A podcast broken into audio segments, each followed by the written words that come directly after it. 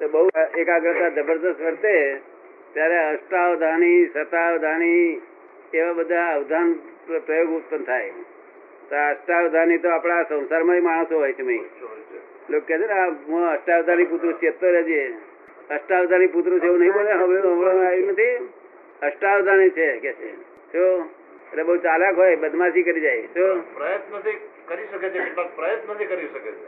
કેટલાક લોકો પ્રયત્નથી કરી શકે છે. શું ના એટલે પ્રયત્નથી એટલે આ એકાગ્રતાના ઉપયોગનો પ્રયત્ન કરી અને સ્થિર કરે એટલે થઈ જાય. અને આ પેલો ગજવા કાપનાર હોય છે ને એને સોળ અવધાન રહે. સોળ. જબરદસ્ત અવધાન રહે આમ જોતો હોય ગાડીમાં બેઠો અને પેસેન્જર મોડે એક બાજુ એ લોકોની પાસે છે છત પછી છે તે કયા ગજવું કાપવું ને એ બધું એને બધું હિસાબ બધો કાઢી નાખે સપાટા બંધ વાર ના લાગે. અને પછી કાપી, કાપીને પછી તરત લઈને ક્યાંથી નીકળવું તે એને હિસાબ ગોઠવી રાખ્યો હોય. ક્યાંથી લઈને ક્યાં રહીને ક્યાં જવું તે ગોઠવી રાખેલું હોય.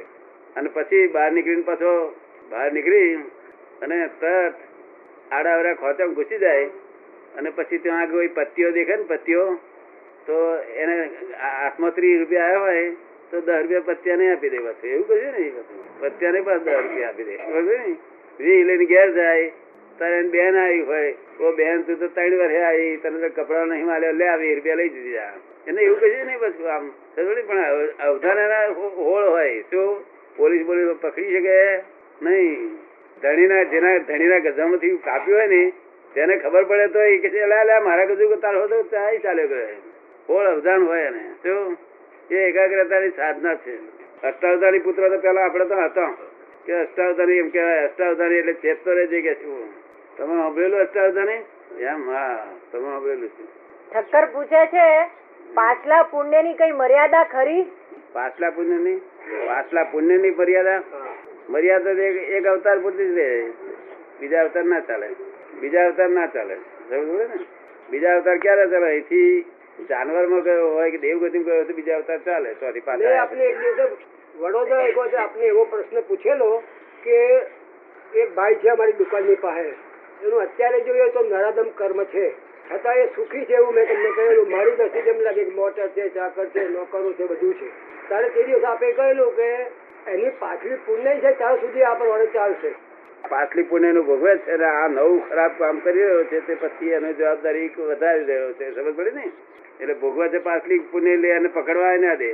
પોલીસવાળા ના પકડી શકે, એવું એને ગુના ગુના પકડાય જ નહીં. એ પુણ્ય સમજ પડી ને? એ પાપાનું એ પુણ્ય પૂરી થાય કે બધું ફરી વળે? પણ એની કોઈ મર્યાદા નહીં પછી? પાછલા પુણ્યની કોઈ મર્યાદા નહીં? આ મર્યાદા બિલકુલ નહીં. પાછલું પુણ્ય તો બહુ મોટું હોય તો સમસાન સુધી એની કોઈ ચીજ બહાર ના પડે. સમસાનમાં જાય તો એ કોઈ ચીજ બહાર ના પડે. ખબર ને? એની કોઈ મર્યાદા નહીં. કારણ કે પુણ્ય બહુ લાંબુ બાંધેલું હોય તેની મર્યાદા ના રહે. પુણ્ય પુણ્ય